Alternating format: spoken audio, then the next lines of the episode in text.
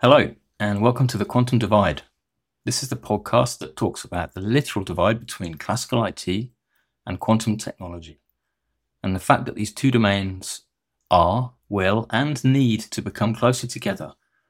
Ultimately, this podcast is going to be a combination of one to one podcast recordings, myself and my esteemed colleague Steve, discussing different topics around quantum networking, quantum computing, uh, and so on. And we'll, we'll pepper the agenda with a number of interview topics. I'm looking forward to bringing in a whole broad selection of individuals working in and around the quantum technology space that should really bring some fantastic conversations and interesting uh, debate as we go. We're going to try and focus on networking topics. Quantum networking actually is more futuristic than perhaps the computing element of it but we're going to try and focus on that domain. But we're bound to experience many different tangents, both in podcast topics and, conversation as we go on. And just as a reminder, I'm Dan Holme. I'm, I'm not classically trained in quantum physics or uh, physics of any sort, really. So uh, I'll be the one on the call in the conversations asking the stupid questions. And hopefully, those stupid questions serve as a platform for you to help understand some of the topics that we discuss. Enjoy. Okay. Let's see. So I guess we start with discussing why cloud quantum computing is a good idea and why that's going to be the only way to access quantum computers in the near future. Yeah, I thought we'd record this episode to talk about cloud computing because the global hyperscalers, they're really embedded into the way a lot of computing is done these days in many different ways, whether it's hosting infrastructure or just providing access to compute capabilities to process individual functions. But the benefits of cloud computing are clearly going to, and already are, simplifying and democratizing access to quantum computers. So the benefits of elasticity, cost savings. Let's start with that.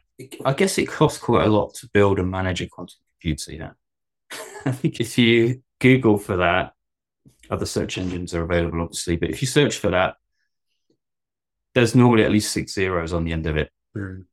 But I'm sure it's more complex than that because of the teams required to to manage the thing. Maybe, maybe it's worth us just digging into that first of all. Like, mm. what makes managing and owning a quantum computer expensive? Mm.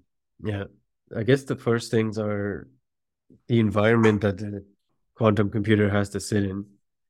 So, firstly, that has to be a controlled environment. Probably has to be relatively secure environment, limiting access to who can get into these spaces in the first place. And that's just okay. That's just a start. Where does the quantum computer go? And then when you think about the technology that needs to be used to do the quantum computing, it probably needs to be cooled to extremely low levels. And then again, you need some kind of refrigeration schemes that are very difficult to build, probably. A lot of chemicals used to perform the refrigeration, the tubing, all the connections in place just to pr- provide the chemicals into the refrigerator. So you need good infrastructure in the first place.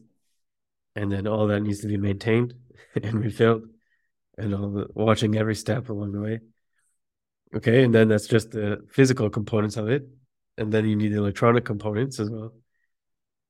And the electronic components and software, then you hardware, very precise hardware, very advanced technology as well, and all that needs a very specialized person to do that type of thing. You can't just pick someone up off the street to start building your quantum computer. So all those things considered, I can understand why six zeros are in that number. Yeah, easily. Mm. I, have read. I often see the term sub Kelvin, mm-hmm. which uh, means going all the way down to between zero and one Kelvin, mm-hmm. which is incredibly low temperatures. So yeah, the hardware to do that is extremely specialist and expensive to maintain. Yeah, so it's not something you're going to buy and put on your desk at home. I was going to say, although there are some efforts towards building desktop quantum computers, but generally you're not going to have one in your house because it's the environment is not good enough. It's too much infrastructure at the moment. Although we, it's a bit early for that, I would say. I would agree. Yeah. And from what I can tell, the accuracy of the measurements and things and the precision that's needed in the hardware is it's a lab environment, isn't it? Mhm. It's a science lab environment. Yeah. People have to wear white coats with pens in their top pocket that's and right. walk around with clipboards. it's a lot involved with maintaining a quantum computer. Uh, and then, yeah. And then there's the ability to access them even within the lab. So you can't just go up to the quantum computer and plug in your USB stick and run a program, most likely. You need ways to interface with the quantum computer. And those ways are also not easy. It's not the average person who can interface with a quantum computer. So generally, you need some FPGA programming or something like that to, to really, I guess, once you have the FPGAs set up, you can interface the FPGAs and that simplifies things too. But generally, it's not the average person who's going to have one. It's not like an easy access to either programming them or maintaining them. Yeah. Yeah, well, you just got to look in the media and pictures of quantum computers. And obviously, it's a big frame of cooling apparatus with ultimately a chip at the bottom, Mm. which often you won't be able to see. But the FPGAs you're talking about driving the signals into that chip, basically. There's specialized hardware which send the pulses, or whether it be light or electromagnetism or microwaves or something, at the individual qubits in the chip. That whole chain of activity is extremely specialist, right? It's not something you can buy off the shelf. That's right. Yeah. I think every company probably does it different at the moment. And I would be doubtful that there are any standards that exist yet for that as well. I think it's too new to have any standards. So you can't just go to any manufacturer and know that whatever they give you is going to work. You have to probably develop your own software on top every time. You might get the FPGA, but how to program the FPGA, I think this is completely open still. Yeah. As well, yeah, Although, it just gets harder and Yeah. harder to get a personalized quantum computer because there's so many components that you have to do on your own. absolutely. Although there was promising news this week, actually, from Intel. I don't know. Did you see that? Intel's first silicon spin quantum qubit device released to the research community. Oh, I didn't see that. oh, of course, you were on holiday. Yeah. I forgive you then. I forgive you. You should look up Intel Tunnel Falls. It's they've released basically a silicon qubit device. And I guess that's one step towards standardization when silicon vendors or semiconductor manufacturers are developing something that can be used by different organizations Mm. to, to then make the computers well. Yeah. Yeah, makes sense. Yeah. Having a one chip that everyone's using, that'll make things a lot easier, especially standardizing things. Yeah, simplifies the process. It's only one step in a very long chain. Mm. So it is the first. So that's it is significant. Yeah. But that's why I think, at least for the next, I'd say, 10 years, people will just access quantum computers to the cloud. Yeah, thank you for bringing it back to the topic of the pod. Yeah, the, the way the cloud, the cloud provides agility and global access to resources instantly and that kind of thing. And that's exactly what is needed in the quantum world because it's very expensive to run the, quantum computer and operate it. Mm. Whereas the hyperscalers, they have these cloud platforms which are already extremely mature when it comes to managing platforms and infrastructure as a service. So they're perfectly set up to act as a kind of go between. I know that some quantum computer vendors may have their own platform as well. I don't know whether there's a layering of platforms there, but in your experience, what's what does the market look like there? And it seems that the top three hyperscalers are offering some quantum computing services of some type with different quantum computing vendors, but does that mean they have bought the quantum computers and they're running them in their data center, or are they just acting as a middleman? Do you think? I think, with the exception of IBM, the remainder of the companies offering that service are using it as a, they're acting as the middleman. So they collect the information for running quantum algorithms, so the program instructions, and the metadata around the program.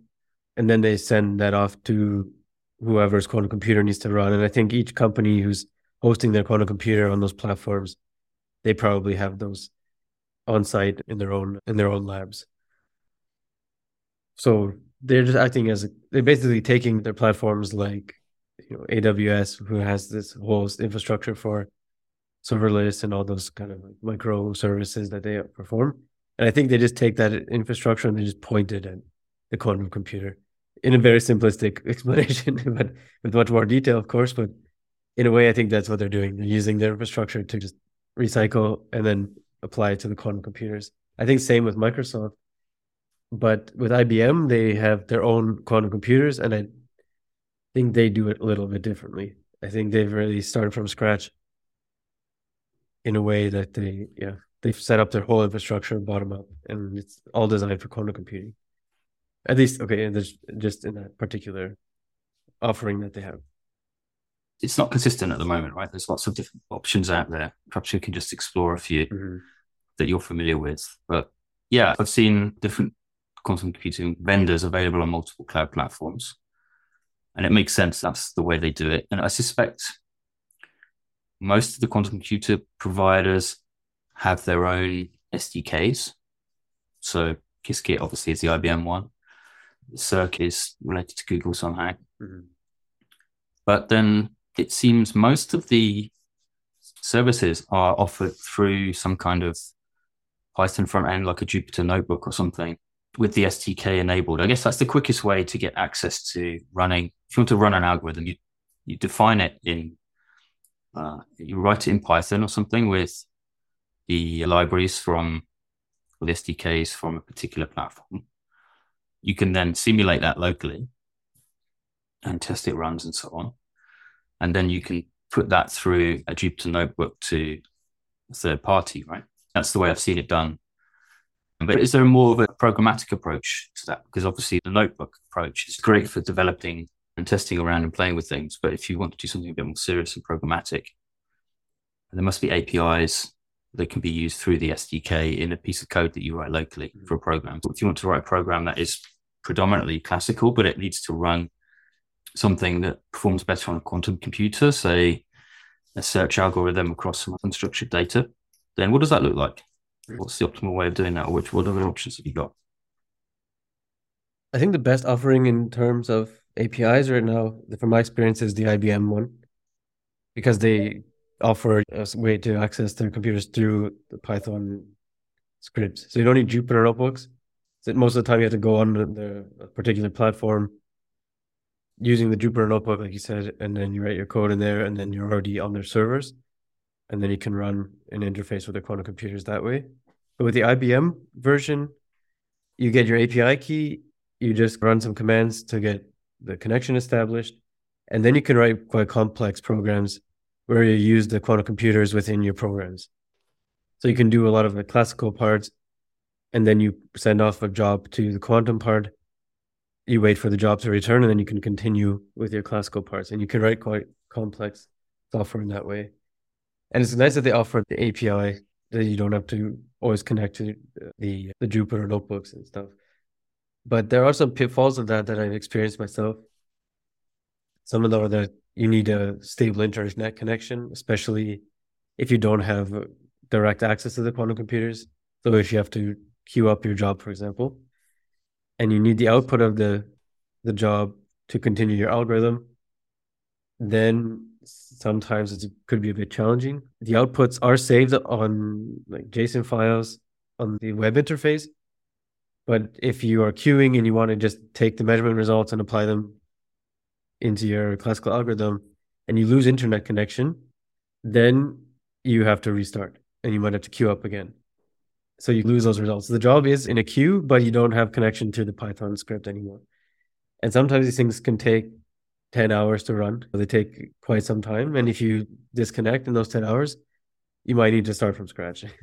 so it's a nice program, but if you're not in a stable internet connection, you, know, you could have some issues, even though it works really well in theory.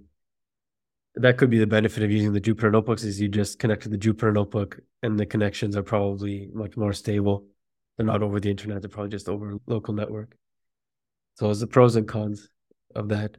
Yeah, definitely. Yeah. So what makes the wait so long? Is it is the queue typically that there's a high demand for people running needing to schedule jobs? Because I would think and here comes a stupid question. I think most quantum algorithms would run very quickly, like within milliseconds. But are there quantum algorithms which have been developed which are complex enough that it takes hours to run? Mm. So the algorithm itself to execute one shot of the algorithm, probably yeah, like you said, takes like maybe millisecond millisecond range, maybe even less. So you have to repeat that many times. So that's already hundred thousand times, let's say, before you get some meaningful statistics. Okay, then, but even while you're running the algorithms, there's things that happen behind the scenes. So I think they often run like calibration on the hardware. They have something sometimes pause your job internally, or you might have to you run your job once, you need to run something else, and you go back in line. There's a lot of things that are not just executing the algorithm that come into play with the timing. I think also involved is conversion of the algorithm to machine instruction and optimization processes that happen before running. So there's like a lot of pre-processing, post-processing. I think the shortest part is probably running on the quantum computer. But yeah, there's a lot of things that surround that little part that take a lot of time as well. So it's, uh, it's fascinating. And in your experience, do you get any visibility of that in any other platforms? Other than seeing that jobs got a very long delay or it's being requeued. Yeah. I think I would guess a lot of people don't say what they're doing behind the scenes. Like IBM has some explanation, but it doesn't say exactly what's the status of your job. And it could have changed in the last two years. I haven't used it in about yeah two years. Maybe it's different now, but from my experience, it's kind of like queued, done, mistake, something like that. And then you can see the last maintenance schedule on each quantum computer you can see the status of the quantum computer is up or down, how many jobs are queued already. So you can have an idea. Like if you want to use that particular quantum computer, how long before you get access to it.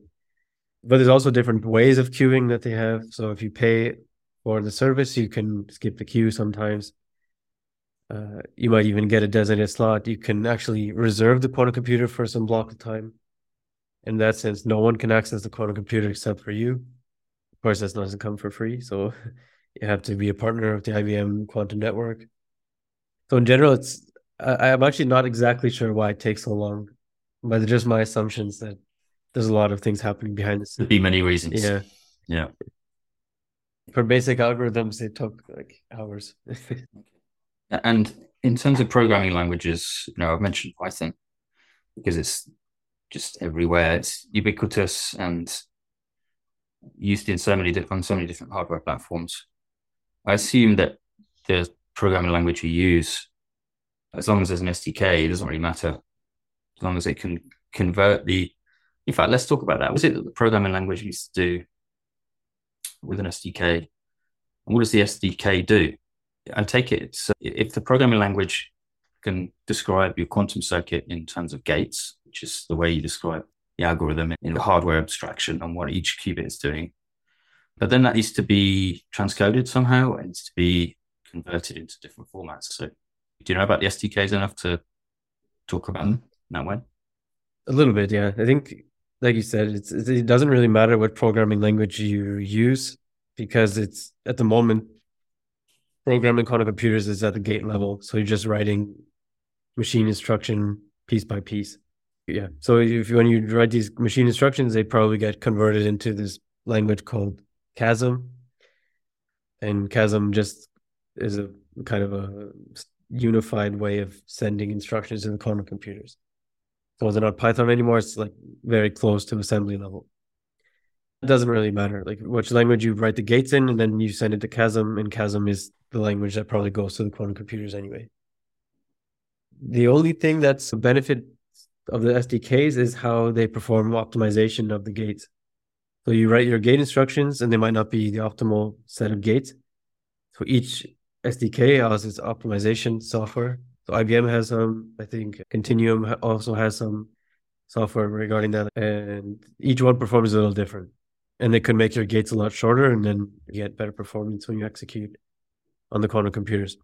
So that's I think that's the main advantage, the optimization parts. But after that, it's it doesn't matter. Once you have the circuit, if it's pretty optimal, if you write it in Python, write it in C, it's going to be the same thing at the end of the day. You just go down to QASM level. Yeah. Okay.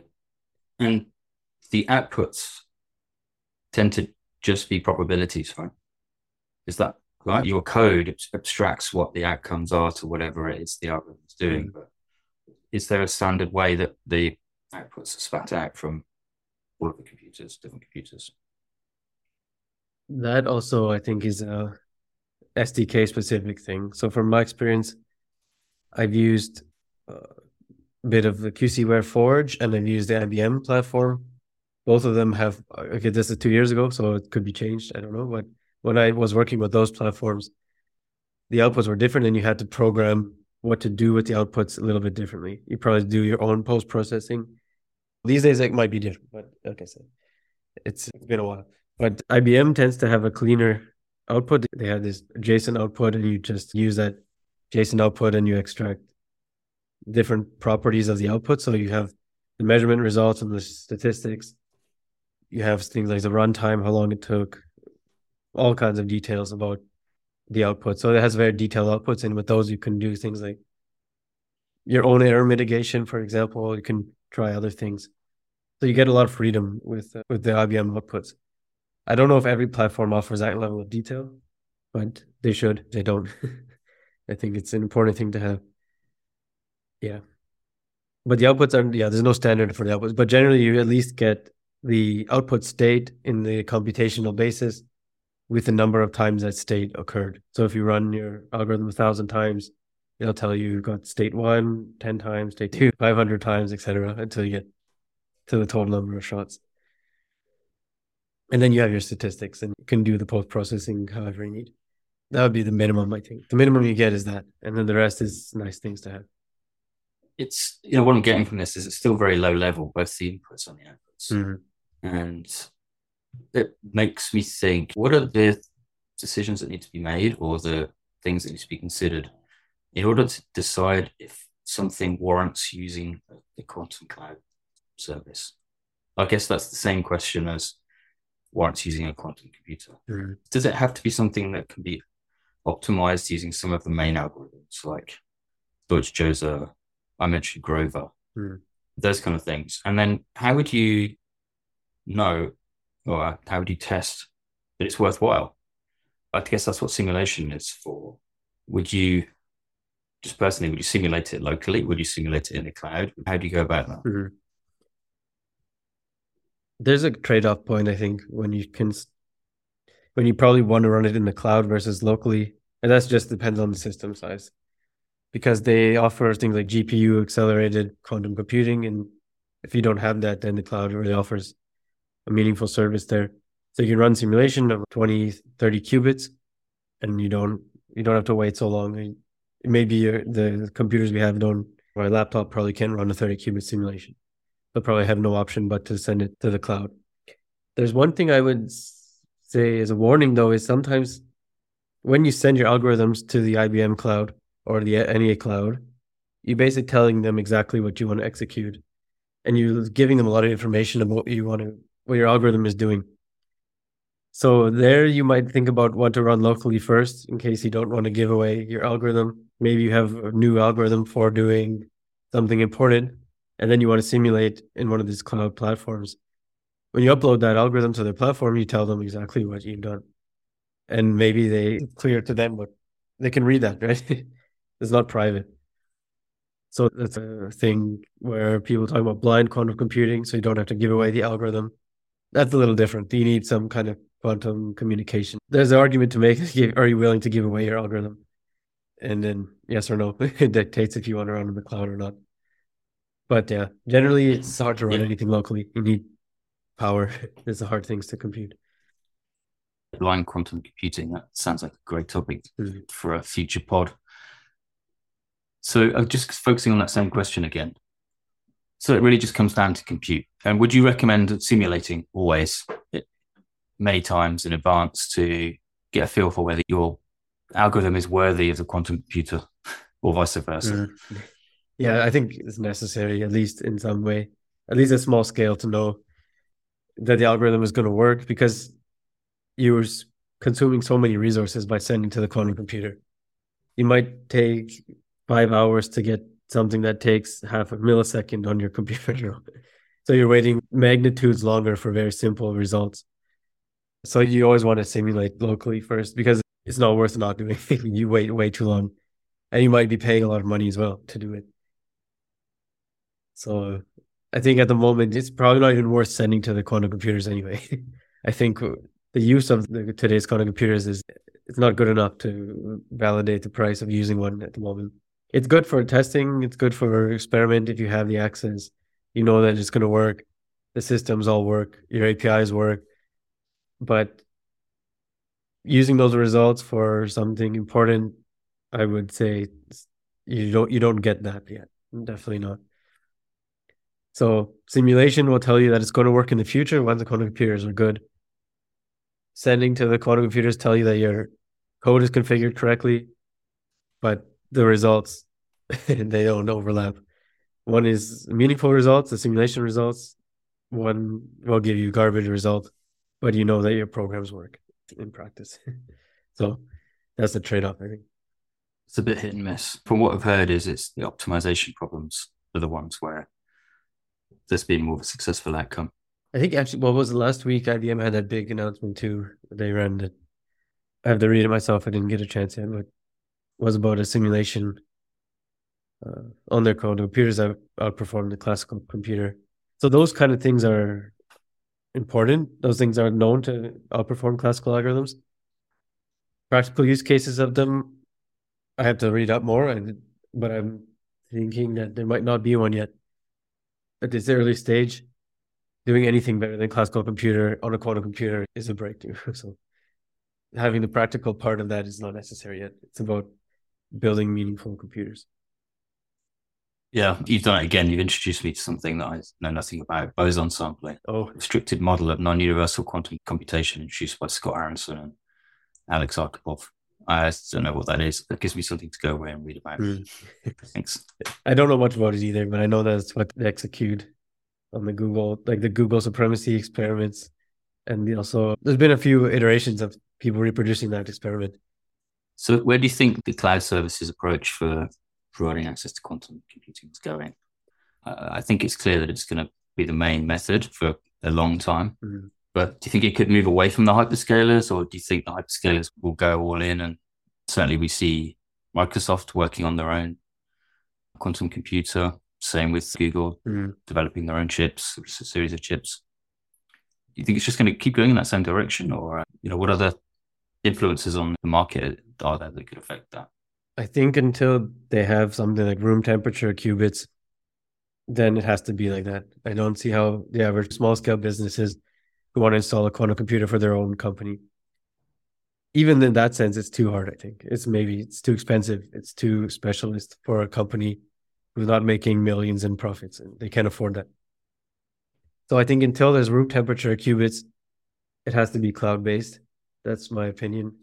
And I think the people who are going to do it are just going to be the companies who already have their cloud platforms in place, like Microsoft, Amazon, IBM. To be honest, I'm surprised IBM has done it so well because I think but Amazon has most of the profits simply from the cloud services, and it's already a huge company, and they just really dominate in cloud services compared to starting from scratch. Yeah, my opinion is it's going to be the hyperscalers, the biggest companies around that will continue to offer the cloud services the smaller companies who are building quantum computers will be under their umbrella. I think it'll continue like that until room temperature qubits come out that we don't need to store these quantum computers in such a specialized environment. Yeah, thanks. I, IBM's an interesting one. You should definitely try and get somebody from IBM to come talk to us. Mm-hmm. The they've got a history in mainframe and supercomputing. They do have their own cloud, there's IBM Cloud, and of course they also own Red Hat. So they're very embedded into massive applications like Oracle and SAP. So they've got an interesting place in the market. It's like quite unique compared to the other hyperscalers and cloud providers. And yeah, they've definitely gone all in on quantum. the community around IBM uh, Quantum is pretty good. They're pumping out a lot of training materials and labs and really trying to stimulate the technical community, which I think is quite honorable. Mm-hmm. But because it's quite costly to do that kind of thing. Yep, definitely. These things are uh, giving most of it away for free too. So all these high quality resources, videos, lectures, textbooks, software, APIs, this stuff definitely can come cheap. But I think they have managed to at least offset some of that with their IBM quantum network. It's quite expensive for companies to access the quantum computers.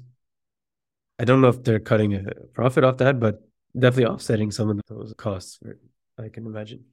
I'm sure. And it's definitely a long game yeah. for them, right? For anybody in quantum. Mm. Um, so let's think about real world applications for a minute. In terms of a developer wanting to to use quantum powered algorithm in his or her code to solve difficult problems, NP hard problems, then are we looking at, we often hear about financial modeling, drug discovery, those kind of things.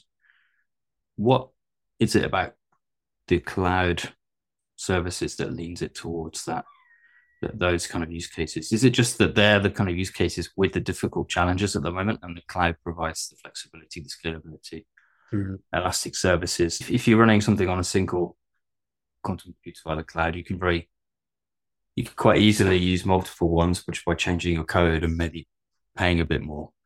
Whereas if you're doing that in your own environment, obviously that would be mm-hmm. extremely difficult. Oh, let's just build another quantum computer. Mm-hmm. It's not going to be that simple. But yeah, yeah, in terms of real world use cases, what are your thoughts? So to me, it's always a tricky thing to answer what's going to be the use case for quantum computers. I know that the chemistry is there, quantum simulation is there.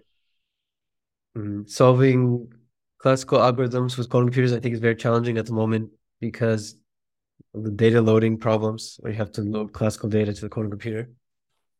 Uh, so with the cloud quantum computers, especially in chemistry, I think what you're going to get more out of is probably the size of the quantum computers. Maybe we do have room temperature qubits, but do we? Does that mean we have hundred thousand of them, or can we still execute those in room temperature? So maybe if we have hundred thousand qubits, maybe those are also distributed across multiple processors. So just having that like ease of access, I think that's the benefit, especially if you need something large scale. So if you have a chemistry problem that you need a thousand qubits, maybe they don't sell that kind of computer that you can buy in the near future. It's always going to be like one step ahead. Cloud quantum computers always be bigger, more of them, faster. Like something's going to be better than the ones you can buy for your own business. It's kind of like supercomputing, right? It's like supercomputing clusters. Universities have tons of these things, but the average person doesn't have 30 towers, uh, 30 racks of computers. And that's kind of like that. There's always someone who will need more power, bigger, faster. And there'll be some people who just need what they need at home or they need for their own use, like laptop power equivalent. That's one of the great things that the cloud has brought, right? Is to democratize access to resources like that. It's good for both sides. It's good for the developer who wants to access those kind of resources easily, low, relatively low cost. It's also good for the owner of the compute platform or whatever the service is to monetize it globally quite easily using the, uh, the platforms that are available out there.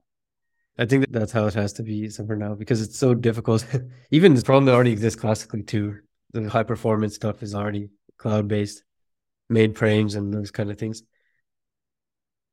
I think there'll be a lot of analogies between the two, a lot of analogies between high performance computing and quantum computing, at least for, until there's some new breakthrough. And I think it's might come. Like I believe there's going to be a big breakthrough in qubit technologies in the next ten years.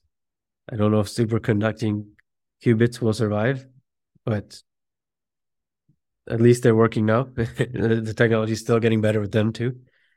But I think there'll be some breakthrough coming. It's the superior qubit that just takes over everything. yeah, I mean, certainly there's a lot of investment and hype in some cases, but that means there's a lot of investment and interest in the field it's definitely a bit of a golden era for quantum. I think it's all going in the right direction mm. for something like that to happen. But you're right about high performance computing. That's ultimately what it is, right? It's a niche in high performance computing for to solve problems which are uniquely difficult to compute using classical computing. So in a way, it's it's a slice of the HPC market, what I see anyway. But is it going to grow beyond that? I guess potentially, but it's so far away. We just uh, crystal ball doesn't see that far into the future. Mm. yeah, yeah. But I think in the meantime, bringing it back to the networks, talk about like how to communicate with those computers from a non-local environment. And I think until they make a way to make things private, it's going to be tricky to adopt as well for most people. They don't want to give away their proprietary data. they don't want to send the data to the, the high performance computers. No one wants to send private information to the companies who are selling that as a product, especially when they're directly competing.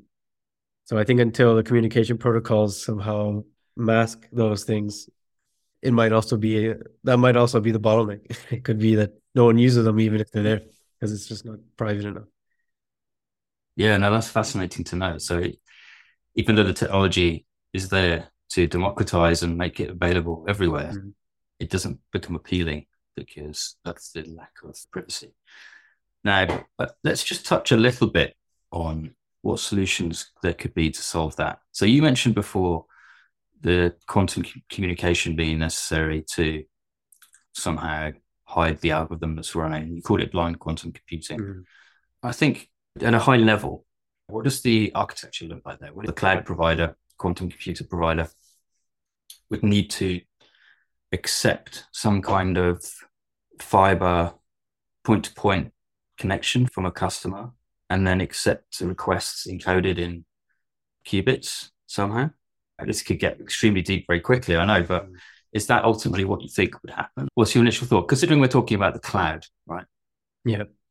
So in the blind quantum computing, what from what I can recall, it's about a, a client who has very simplistic operations for quantum, like they can prepare quantum states and measure quantum states, but maybe they can't manipulate the quantum states in between those two steps. And they send the quantum states to a cloud provider who performs the algorithmic parts and then sends the quantum state back or makes a measurement on their side that they don't understand. Then they send the measurement results back. And then the person who sent the quantum states, they know what to do with the measurement results. They can basically decode them in a sense. And that way, the provider doesn't know anything that happened. They just perform the execution. They don't know what the algorithm is. They don't know what the measurement results mean. So, what that means is they have to have some kind of point to point communication with the client and it's not completely contained in a local environment. So there are some non-local operations happening.